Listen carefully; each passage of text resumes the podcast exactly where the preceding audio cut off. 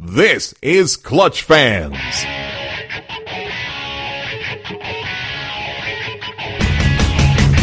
Oh! from the parking lot. The Rockets are going to Boston House. Swing it in.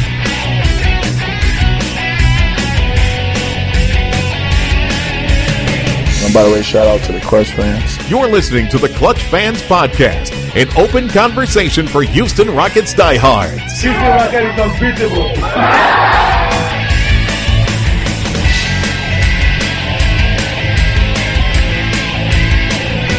I'm ready to get on Clutch Fans. Now, here's your host, the man who would have drafted Harold Miner over Robert Horry, Dave Hardesty. Welcome back. It's been a long time since we've done a podcast. Um, actually, it's been almost four months since uh, the, the James Harden trade, and there is a lot to dive into. Obviously, the full season has occurred, but uh, uh, not beyond that. The last week has been uh, extremely busy with the All Star game here in Houston, uh, and most recently, um, the Rockets pulling off a pretty big trade. Certainly, I would say the biggest uh, of any of the trades that happened at the trade deadline, um, in that they made actually two trades, sending out Patrick Patterson, Tony Douglas, and Cole Aldrich to the Sacramento Kings uh, for and and cash as well for Francisco Garcia, Tyler Honeycutt, and the prize of the deal, um, Thomas Robinson. He was the fifth pick of the 2012 NBA draft, and they made a second trade, which was sending Marcus Morris to the Phoenix Suns, uh, reunited with his brother Markieff in exchange for the the uh, Suns 2013 second round pick, which should be in the 30s if all, if things stay um, as as they're currently going. And uh, who better to, discuss this with than my guest is David Weiner, Beam a Thug, as you know, I'm on the board. David, I'm um, I've been wanting to do this for a while, and um, I'm glad we're getting to do it again. Thanks for joining me. That's my pleasure as always. So uh, obviously, you know, all of us were were wondering what was going to happen, and the Rockets were saying nothing was going to end up happening. It certainly didn't look like anything was going to happen. But we had been talking for a long time that they were seven million dollars, roughly more or less, uh, under the under the cap, and that they were probably going to leverage that cap room to to pick up some kind of asset. Um, this probably exceeded our expectations on what on what they would what they uh, would be able to accomplish. What was your reaction to to the trade when you got the news? Um, every year, I think I maybe have a firm grip on what the Rockets are going to do, and then every year they throw me for a loop, and I I didn't see it coming. Um, I, I was totally expecting something more along the lines of a Rip Hamilton and a first round pick for for nothing to use our cap space. I, I didn't I didn't honestly see uh, the Rockets either being able to uh, use guys like Patterson and Morris to get a significant talent upgrade, let alone another team even making one available to us. So, um, you know, I, I, I was fairly shocked. I was fairly shocked. I was expecting something more along the lines of just waive Cole Aldrich and eat that money and then go use the cap room and add add someone to the roster. So I, I was fairly stunned.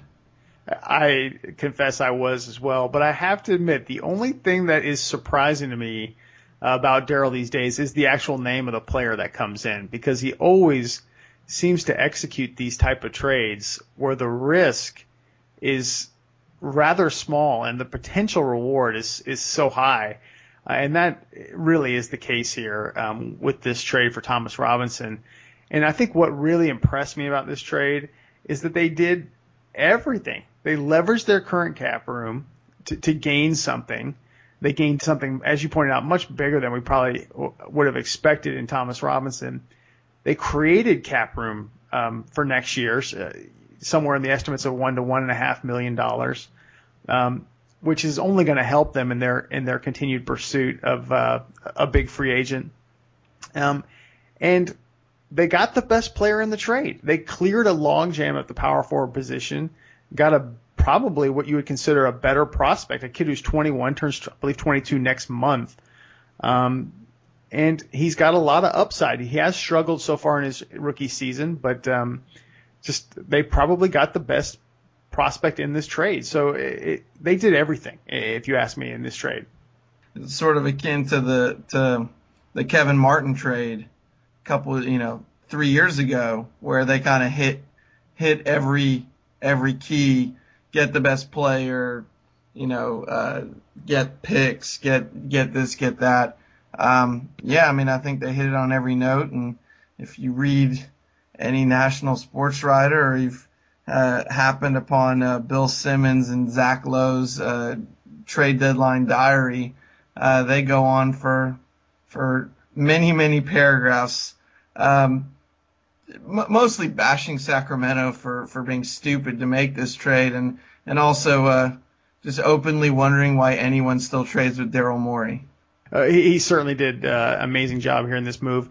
You know, I think another thing that really surprised me, um, you know, I thought that they might trade um, uh, Morris or Pat and or Patterson, um, but they did what I didn't think they would do, which was take legitimate pieces of a current team and sell them for a future piece, a piece that gives them a brighter future, and they didn't fill the hole uh, right away with somebody with uh, you know somebody that you would have thought would be a veteran. Like what they did last year is that they you know sold Jordan Hill off um, for basically a pick, but then uh, got Marcus Camby. So they basically filled that hole uh, in in the paint there. And they didn't necessarily do that here. They promoted from within, and the three guys that they have um, filling that spot are quite inexperienced. So to me, I, I'm I'm super impressed that the Rockets continue to take a big picture approach, even though they really uh, were kind of rolling here and, and looking like a team that might, uh, you know, give someone a good series in, in, in a first round playoff series. And, you know, let's be honest, going into this year, I mean, I, I picked them to win 36 games. I think they need to go 6 and 20 the rest of the way. And I think they've got six or seven games left against the Suns and Kings. So to me, um, they far exceeded expectations, and I, I'm just impressed that they continue to take a big picture approach. I think we're really starting to see uh, something special unfold here. And let's um, dive right into to Thomas Robinson, the player. W- what do you think of him? What what have you? Obviously, we talked about the draft uh, this past summer. What were your impressions then, and and what have you seen of him now?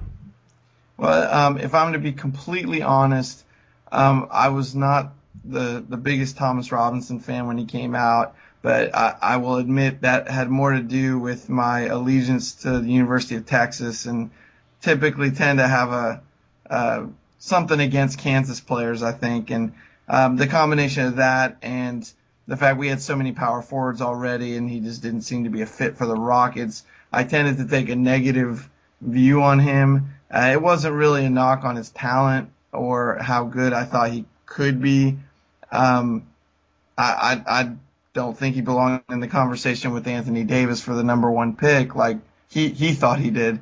Um, definitely he's very talented, high motor guy, going to be just such a high effort player. And like Daryl said in his press conference, he, he, he's going to be a very good rebounder. He already is a very good rebounder at the NBA level. Uh, his, his stats don't look good on a per game basis because he doesn't play many minutes, but on a per minute basis, he, he rebounds the heck out of the ball. Um, has potential as a pick and roll player, uh, but mostly, at least early on in his career, just an effort player and a and a high volume rebounder. I think is is what his role will be as a young player, and then we'll see how much he can cultivate his game from there.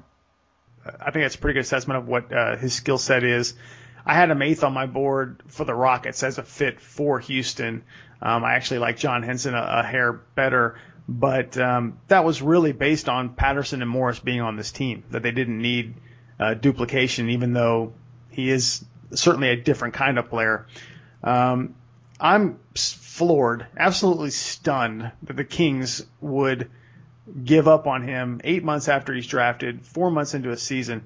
I look at uh, he's very similar uh, as far as age and and really body type, um, or I should say, you know, height and uh, wingspan to Tristan Thompson of, of the Cavs, and you saw his you've seen some progress from his first year to his second year. I think, as a matter of fact, he's like four days younger than Tristan Thompson. Um, and you nailed it. He's a tremendous rebounder. They did not have that in either of their two uh, power forwards in the rotation in, in Patterson and Morris. Um, he's going to run the floor. I mean, I've watched all kinds of tape of him lately, and he, I mean, he gets out and runs. He'll he'll uh, start from behind after having getting the rebound from from his opponent, and by the time they get to the other floor, he's he's several steps ahead of them, and he really gets out and runs. He can defend. Um, just a, a guy who is an exceptional athlete, can really leap, um, and provides a lot of energy. I do think um, we're going to see some some flaws early on. I mean, I think certainly offensively, I think he's a little bit raw. He's he does not have the stretch four ability that we um, saw from the Rockets, or, or we saw from the you know Patterson and Morris, and you do wonder how he's going to fit in initially. But I love the trade, and I love um, what we have here in Robinson simply because he is different um, than the other types of players that they have. He's going to be a guy, as you mentioned, who brings a lot of energy and, and that's a contrast to to these other players. No, I, absolutely. I mean, I think um, the the offense will take a step back, but um, you know, I, I'm not even so sure he's going to play major minutes right off the bat, and maybe not even significant minutes the rest of this year, for all we know. Um, you know, the fact fact remains, even though we cleared out our our first string and second string power forwards and, and brought in one prospect we uh, we still have five high quality young true power forwards on the roster. Um, there's slightly less of a glut, but there's still a glut there. So, um, you know, I guess things will have to be hashed out in practice, and and McHale will make the decision on who plays. But you know, you definitely have guys like uh, Motiejunas who you know, I, I think has shown that he deserves to get some playing time, and hopefully he'll start getting worked more and more into the rotation. Uh, if not become the new starter, it, I don't know if they're going to play Parsons at the at the starting four going forward. I think they'll they'll still play the the Delfino Parsons lineup a ton of minutes. That, I think that's been their best lineup all year. But I think the Rockets are going to start a more traditional power forward, um, you know, to start off games and that you know that may be Motiejunas, it may be Robinson at some point. We just we just don't know. So you know it's hard to say given the way this roster is made up that Robinson will even get significant playing time over the the next month or two. You know everything I've heard about Donatas is. Uh, you know, I mean, obviously he needs to get stronger, but that he just busts it. I mean, I think McHale loves his work ethic. I think that's really what um, got him basically pushed ahead of Terrence Jones because coming into camp, I mean, in preseason, Terrence Jones looked like a guy who was a lock for the rotation, and now uh, Motiejunas has passed him. Um, I was, I, I have to admit, I was a little surprised Terrence Jones didn't didn't play last night. Uh, uh, you know, didn't play against the Thunder. Um, but yeah, I mean, it seems like they're going to use Motiejunas and Smith to fill the time until uh, Thomas Robinson can can step up here and, and play. But whether they use these guys, I mean, obviously some of them are going to be used for trades at some point down the line, but they're just in a better position than they were um, as far as future assets. And um, you know what what they're doing right now with this team is uh, it's impressive. It was a gutsy move as far as what they're doing. Um, you know, as far as possibly hurting them a little bit this year. But again, like as pointed out, that the fact that they are still thinking big picture and get to that championship level despite this, the the recent success, um, to me is just a, a, welcome sight. Yeah, I mean, Daryl Morey, Sam Hinkie, Gersson Rosas, that whole front office has done a phenomenal job piecing this roster together. I mean, they've, you know, if you, you looked at the roster you know, four and a half months ago, you weren't exactly the most optimistic in the world. And if you looked at the roster nine months ago, you were really pessimistic and just to think that um, the longest tenured Rockets player right now um, is Chandler Parsons, who was signed in December 2011. It's it's pretty amazing. I mean, we could. I mean, we definitely will talk about Daryl Morey for sure here in a little bit. I mean, he deserves uh, a medal, and uh, talk about the timing for him to be up for a new contract. Uh, he, he's he's deserving of a raise, that's for sure. Um, just a couple other points about this team right now. they lost uh, Tony Douglas. Uh, you know, what are your thoughts on whether that's going to hurt them? They added Francisco Garcia um, and no true stretch four, like we talked about earlier. Any thoughts you have on that? Well, I mean, I thought actually you made a, great point on uh, when you were on 790 uh, on uh, the mo- uh, the morning of the trade deadline, uh, talking about the, the Rockets are are gonna miss uh, Tony Douglas's shooting off the bench. I mean, he is a plus three point shooter, an excellent free throw shooter. Uh, and as as much as I think everybody likes Patrick Beverley as a hustle player, you know, a potentially plus defender, uh, you know, a, a quick lightning bug kind of player, he just doesn't have that stroke. So I think that's definitely an element of the offense that will be missing. Yeah, there are games where um, basically Lin. I mean, he, he was exceptional against the Thunder, no doubt about it. But there are games where he's just in a funk. He doesn't play well. Those games, I think we've we've seen that Tony Douglas it's a mixed bag, but he could come in and, and provide some defensive spark, knock down some threes. It was shooting them pretty well, 37 to 38 percent this year.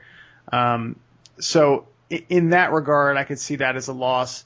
Uh, I, I am excited to see Beverley step up here and um, and see what he does in a backup point guard role. I just feel like if Lin continues to grow, that the backup point guard role could be really any guard because you've got two guys who really play point guard. They just happen to be your starting backcourt uh, in James Harden and, Jeremy Lin. So to have a, a guy really be a specifically a point guard as that first guard off the bench, I, I'm not sure that's that's so mandatory here on this team. Um, Francisco Garcia, uh, you know, I, I don't I'm not as high as on his addition as Daryl seemed to be at, at uh, media availability yesterday, but um, you know he's a solid veteran guy who um, you know can shoot the ball, and uh, I look at him as an expiring contract, six million dollar deal, but you know that's a different story. But I do think the no true stretch four, whether they go with um, you know a, a Delfino Parsons um, lineup more frequently or not, we'll see. But not having that stretch four could hurt because you're looking at Thomas Robinson and it's going to take him a while, I think, to to get with the program. I mean, I, McHale talked about the fact that you know if he's a guy who's playing in the post and his defender is able to just kind of sag off of him and hang out in the paint, that's going to hurt their entire uh, lineup. So um, I think that aspect of it could hurt. But the way the Rockets were playing with Morris and and Par, uh, excuse me and Patterson hitting threes, they might be able to just fill that just fine. At least certainly on the offensive end with Delfino and Parsons. It doesn't require a power forward to be hanging out at the three point line and swinging the ball around the, at the right time. You may see um, somewhat of a loss certainly with Patterson on the defensive end at times. I don't think the way the Rockets were playing defense it was a, it was a huge impact. That's true. I mean, I think uh, I definitely think they will hope that Motiejunas can give them some outside shooting. Uh, I mean, from everything I hear, he's a he's a phenom in in, in warm ups. Uh, it's another story when the game when the game starts. Uh, but if they can get reliable minutes, you know, my only fear is that you know poor Chandler Parsons is going to get run through the ringer playing so many minutes at power forward and just so many minutes. Period. It's, it seems like it's it's really hard for McHale to take him out of the game. Uh, and especially now with, with Douglas gone, you know, I think you, and I think we've seen this even before this trade, uh, the, it seems they're more and more relying on Parsons as a ball handler and an initiator as well, uh, which is something I think we'll probably see a little bit, you know, continue to see more of down the stretch this season. So, you know, they really need someone else besides Chandler Parsons to step up and be able to man the four, even if it's just a nominal four. It'll be an interesting first test here. Uh, well, it's not first, I guess, since obviously um, the Thunder game was that. But let's let's see how this continues against the Nets. Um, you know, you touched on Daryl Morey. Uh, this really, to me, is it's it's phenomenal really, honestly, Houston should just be proud. I mean, I don't know what else to say other than the fact that um, they have possibly the very best uh, GM in, in the NBA. Um, certainly, certainly in the top five. I mean, but I think you know, you looked at Sam Presti maybe being the the, the number one uh, GM or one of the very very best in the league, and he probably got one past Sam in in in you know this year. What Daryl and and uh, Sam Hinkie and Gersson Rosas and, and the entire front office really accomplished, it's it's it's amazing. I mean, they completely deconstructed the team from last year. Um, did so very carefully yet very quickly. Um, completely broke it down into com- just components of assets and picks and young players. Um, were a- were totally willing to spend the money uh, where necessary. Where, as you pointed out, with amnesty clause with Luis Scola and buying out players um, in order to, to make deals happen, and then to flip that to start with Harden, um, and then make those signings with uh, Jeremy Lin and Omer Asik.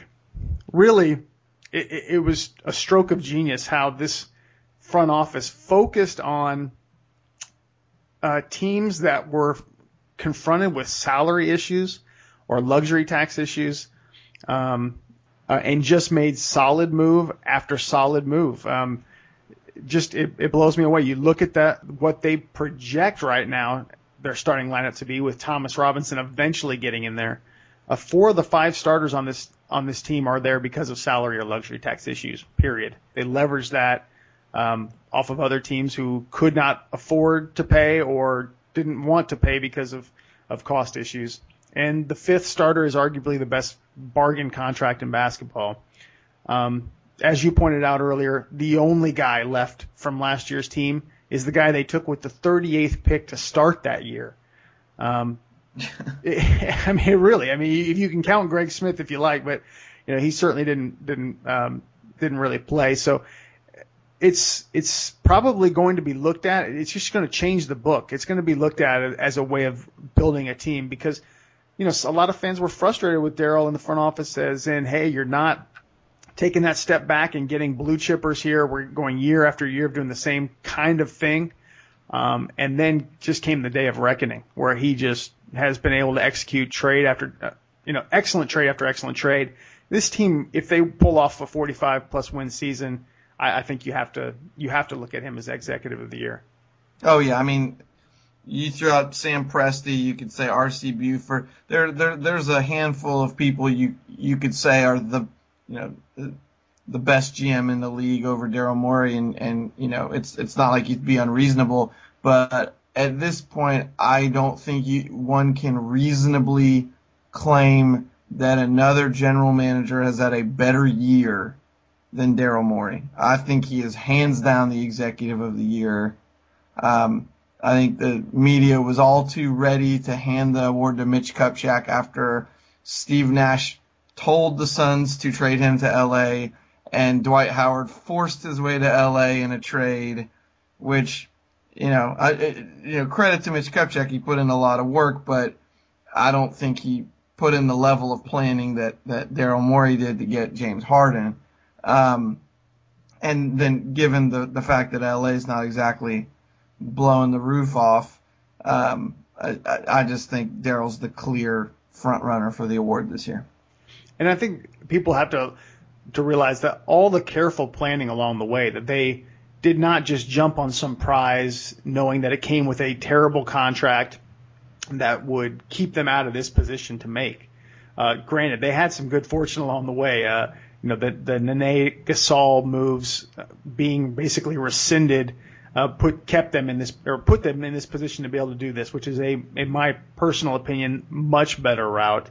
Um, if Les Alexander had thrown caution to the wind, like, like most of us had had, uh, or you know, many had suggested saying, "Hey, you need to be a luxury taxpayer." They they wouldn't be in this situation. So I, I think the fact that they were very shrewd and calculated um, put them in this incredible position of strength uh, to make these moves. And right now, as Rocket fans, I mean, we are just uh, flat out reaping the benefits um, of this. This is an exciting team to watch. I, I I've had so much fun. I mean, we had the All Star game here. We had the trades happen. I actually missed um, the first half of the, the OKC Thunder game. I, you know, went up to my media seat, was expecting a loss, and just kaboom! This explosion of Rocket offense happens down the stretch and they beat, you know, arguably the best team in the league or certainly top three. And, um, just a lot of fun to watch. And it all started this team becoming special with that uh, James Harden acquisition, which will definitely be the signature move of Daryl Morey's uh, era. Well, you know, I've always said the, you know, sort of cliche, but it's better to be lucky than good. And until the James Harden trade, Daryl Morey was just good. I mean, he was a good GM. Everything he did was was good. Um, but he just wasn't lucky. And a couple of things broke the Rockets' way, and now he's both. He, I think, he, you know, I think Sam Presti has enjoyed being both lucky and good. Uh, you could say the same about R.C. Buford with the relative health of his superstars. And uh, looks like Daryl Morey is joining that class, and you know he, he was prepared. You know, uh, the mean, he was prepared for these these moves by other moves he made, but you know a lot there's luck involved, and we're you know we're we're enjoying the consequences. And, and you know, let me um, say, I obviously very high on Daryl, uh, have been for a long time. I will say, you know, looking at some of this, you, you do have to kind of look at the draft record and, and wonder, uh, you know, with some of the first round picks that we've seen. I mean, obviously the the jury's still out on both 2011 and 2012. Made made the pick of the draft, or arguably the pick of the draft, with Chandler Parsons at 38 and 11 in 2011. Um, but obviously, uh, taking Marcus Morris over Kawhi Leonard, um, and uh, you know Motiejunas still were were high on him, but uh, Kenneth Faried also was there on the board. You know, you, you're not going to nail it every single time, but the, but um, those are obviously a couple of gems that were went were taken right after those picks. Um, 2012, you know, obviously Royce White, um, and we'll, you know we'll see how Terrence Jones pans out, but uh, I'd say overall just just absolutely thrilled with um, what they've been able to accomplish, um, and I think one of his best qualities has been if he does make a mistake. And I'm not saying that Marcus Morris was necessarily a mistake, but if he does, he's he quickly rectifies it. I mean, we saw it with Trevor Ariza, um, contract when that became uh, an issue. They, uh, you know, were quickly able to to make that change happen. And so um, I, I just think that they're being led right now by uh, just an excellent GM. Well, I, I'm I'm getting I'm getting tired of agreeing with you, but yes, uh, and I know I know a lot of our listeners. Uh, that's their number one complaint is we agree too much, but you know there there it is. We're like-minded individuals. Um, but you touched on Marcus Morris and, and, and moving him, and, and I wouldn't say necessarily that he was, you know, a, a bad pick. Yeah, they could have taken someone better, but you could say that about most picks. Um, and I know, you know, we didn't get a chance to touch on the, the, the smaller of the two trades, Marcus Morris to Phoenix for a second round pick. Um, I, I think if not for the fact that we have so many other good young power forwards, I think the Rockets maybe hold on to Morris down the stretch. Uh, I think there's an element of wanting to get Motiejunas on the court, uh, potentially opening up some minutes for Terrence Jones if they're available, so maybe a few minutes here extra here and there for Greg Smith. Um, so they could they could afford to trade a guy like Marcus Morris, who I think was having a fairly good year. Uh, not great, but but he was he was a he was improving. Yeah, yeah, he was improving, and he was our, our I think he was our best shooter among our big men. And you know, I think uh, the national media kind of raised a little bit of an eyebrow about oh well, why are you trading a lottery pick for a second round pick? And you know, you look at at the Rockets' success rate with second rounders, and it's not hard to see that that they are pretty good at finding value. Um, you know, you mentioned that the Phoenix pick should be in the 30s. I agree. They're Phoenix is just they're terrible. Um, they're not going to be good. They're my guess is they'll probably start choke. They'll probably start uh, tanking, um, which is great by us at this point because I'd love to get something in the in the low 30s. Um, and I think a you know a, a player in that range. Th- th- this draft is not great at the very top, but it should be it should be fairly deep, uh, deep enough for the Rockets to get a first round talent uh, with that pick. My guess is given that every team's draft board is different, the Rockets will probably get some guy in their top 20, 25 at least uh, that falls to that pick. And you know, you, you're you're talking about a first round quality player who you can lock up for the league minimum. And and also he uh, until they sign him, the second round pick doesn't count against the cap. So that's a zero dollar against the cap player right there. Yeah. It, um, that, that there are several benefits to having an early second round pick that, that make it even better than a late first.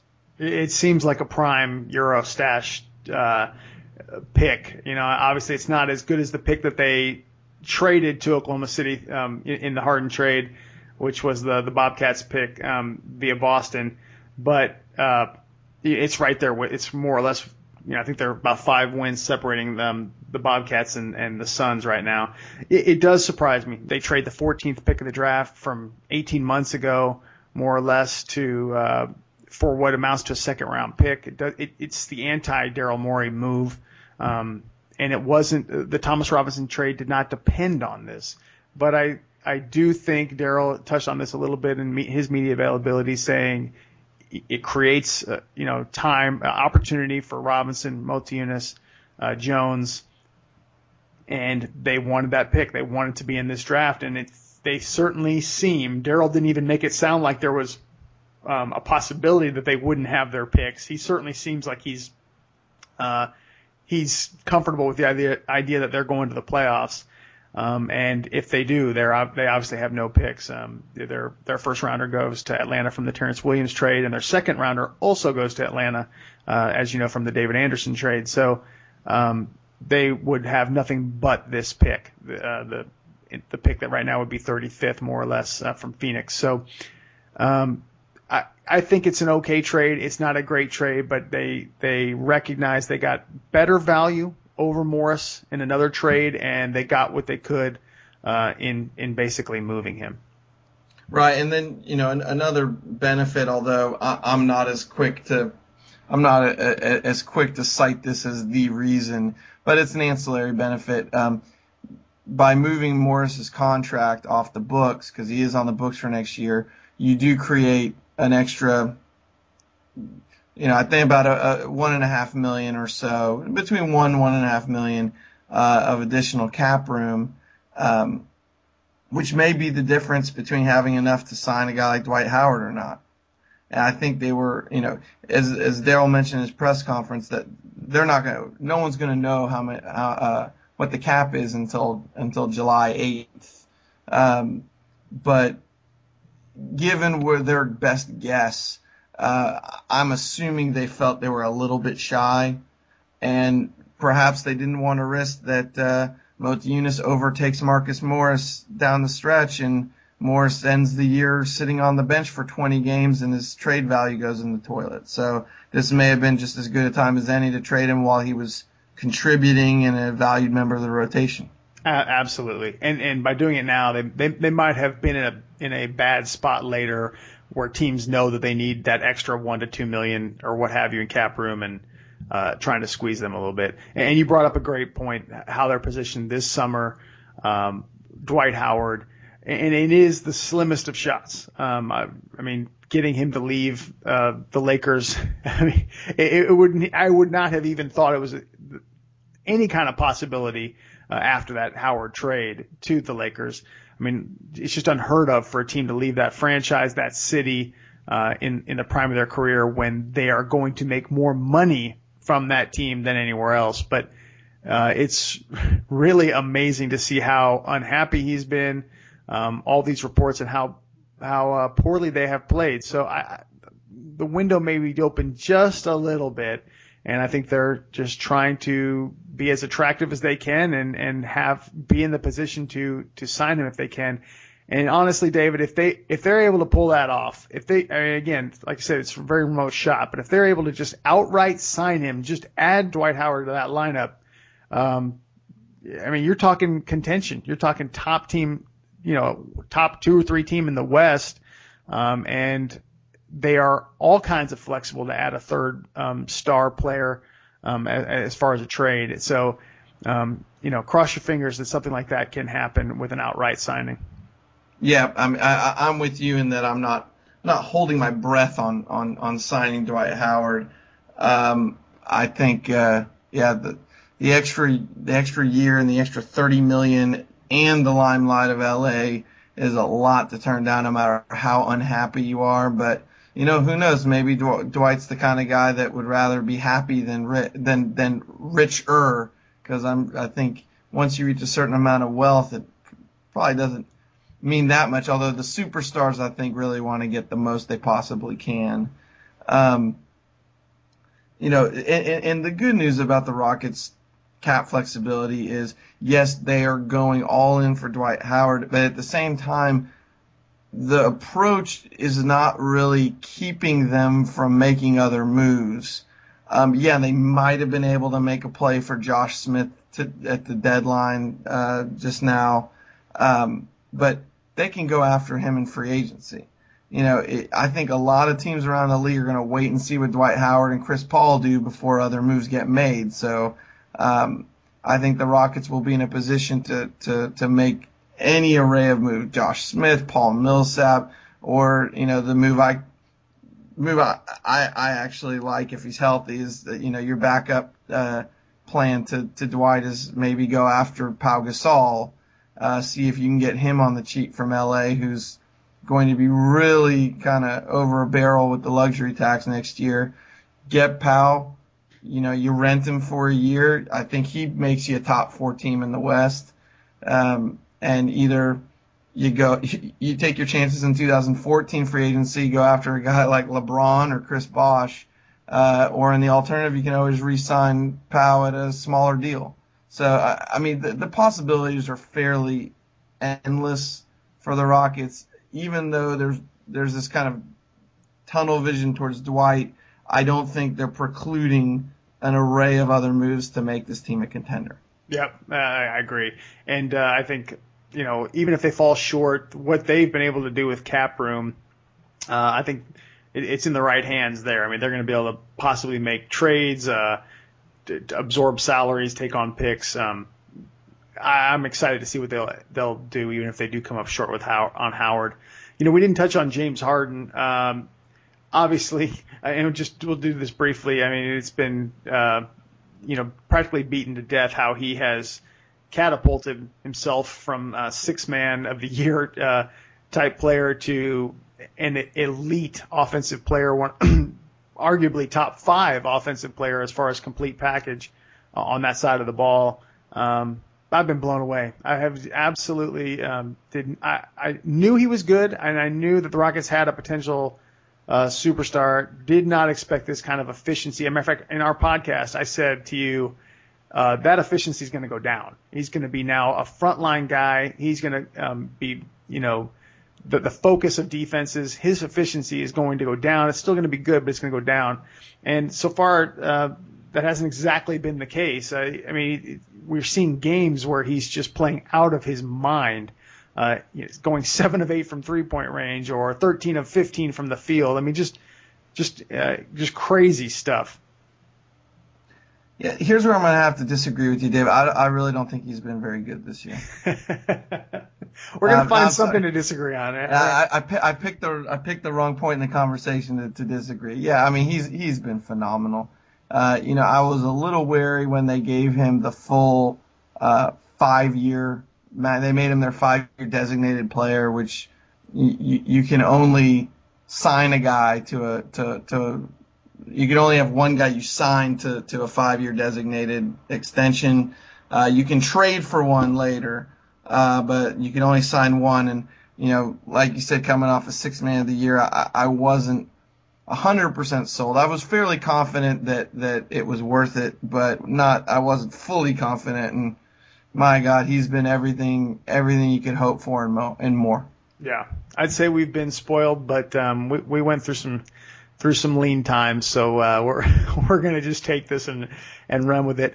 Uh, before we close, uh, we just had the All Star game here. Uh, obviously, you went. Uh, I was at a ton of events myself. Um, what, what was your experience like?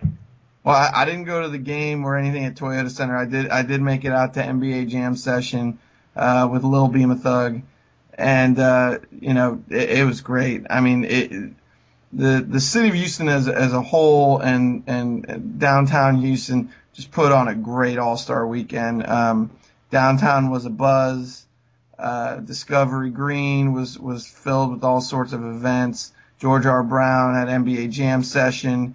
Um, I took my son to the the uh, the D League All Star game was at was at George R. Brown. Um, all sorts of games and activities. Uh, it, was just a great family friendly event, uh, well staffed, well organized. It just really went off without a hitch. It was phenomenal all the way around. Oh yeah, had a blast. I you know I thought the Vegas Summer League I always consider that the Comic Con of uh, for NBA fans because I absolutely love the Vegas Summer League. Uh, this was that on steroids, absolutely crazy. I mean, just I, I don't know how many times I walked from the George R. Brown to the Toyota Center and back uh, on those different days. Um, but every single time, oh, there's Charles Oakley, uh, there's Darryl Dawkins, there's George Gervin. I'd cross paths with somebody. I'd end up talking to somebody, Calvin Murphy. It was just always somebody out there. Um, and it was just, you know, I go to the Toyota Center and with, with media access and I'm still awestruck. Um, but this was uh, you know, for a regular Rockets game, this was uh, kind of to another level. Uh, just seeing all of these stars just hanging out. Um, but I gotta tell you that for me, the best experience, um, or or the kind of coolest experience I had was the Thursday night before the game, which was the Jeremy Lin Foundation uh, party. Um, it was just a great atmosphere. Yao Ming was there, uh, you know, Lin, uh, Joakim Noah was there, David Lee, uh, Tyson Chandler. Um, as a matter of fact, uh, when Tyson Chandler and Daryl Morey saw each other, they looked like they were best friends. I mean, gave each other uh, big hugs, and I, you know, I had to think back to when he, uh, you know, tried to woo him uh, here. But um, I had the unique experience because I was talking to some different people about how we were all talking about how Lin is just such a high character individual. I mean, he's the only guy I've ever seen who we uh, that would come talk to us as media and like apologize because he was running late or um, just care at all about what we were what we were doing. And not long after I had that conversation with just a couple people, um, this is a big party, and Jeremy Lin is the focus of the party. Um, I you know I went to get a little bit of food, um, was just off by myself, you know, just looking straight down, eating some food, and um, somebody came up to me, so I I just assumed that they knew me, and was like, so how's the food? And I'm like, oh yeah, it's good. And um, you know, I look up, it's Jeremy Lin. It's Jeremy Lin just standing there asking me how the food is. And he's got this big smile. He's like, awesome, great. And, you know, he, he moved on to get some food himself. And I'm just, I, it just was, I, I, for a minute there, I thought they were filming that, like a sequel to that, uh, you know, last pick video. Like I, I was some charity case. I, I, I didn't know what was going on, but I, you know, that's the kind, the kind of person he is. Um, just a high character individual. I've, I, I, uh, can definitely tell that. And a very, very nice guy. Um, but yeah, I mean, it was uh, outstanding. I, I look forward to when it comes back already because it was just a, a great time. Very busy, but it was uh, a great time here. Man, that's a great story. I mean, uh, it just it just shows that uh, that it's not just all uh, hype or stories about uh, Jeremy. That he's yeah, I mean, he he's just a model citizen. He's a he, he's he's a role model for for just how to conduct yourself as a professional and to be a good person. I mean, he's it's so easy to root for him. Like I, I understand that that you know, especially on the board, it, it's very the subject of Jeremy Lin is very divisive and. Uh, you know, yeah, he has holes in his game, but I think he he work he's going to work on those and get continue to get better. As we've seen, he's gotten better every month. Um, but the one thing that's indisputable is that the guy, you just have to root for the guy. He's just such a pro and such a good person. It's just so easy to root for someone like that. Yeah, and it was great to see him put up big numbers against the Thunder. That was nice. Oh, absolutely. We're, we're looking like we're going to be heading towards a playoff season. I mean, it's still up in the air. I think it's going to come. I still expect the Lakers and, and Mavs to, to make a charge, and I, I think the, the the Warriors could could drop a peg the way the way they've been playing lately. Um, but it's looking pretty good given the schedule where, where they're headed, and uh, it's been a fun year, and I expect uh, to see more. I, I, I certainly hope so. I probably would have said the same thing last year, though. yeah, when Daryl uh, said, "If we win tonight, 96% chance," let's let's. Uh, yeah, I don't want to put the kiss of death on that thing, but um, seriously, man, thanks for joining me. Uh, always enjoy these. It's, I know it had been a while, and um, it, with the trade deadline pass, hopefully we'll get some sleep this weekend. but, and you know, if we miss anything on this podcast, we'll catch it on the next one in four months. yeah, absolutely, man. But uh, no, thanks for joining me, man, and uh, and we'll do it again soon. All right, thanks for having me.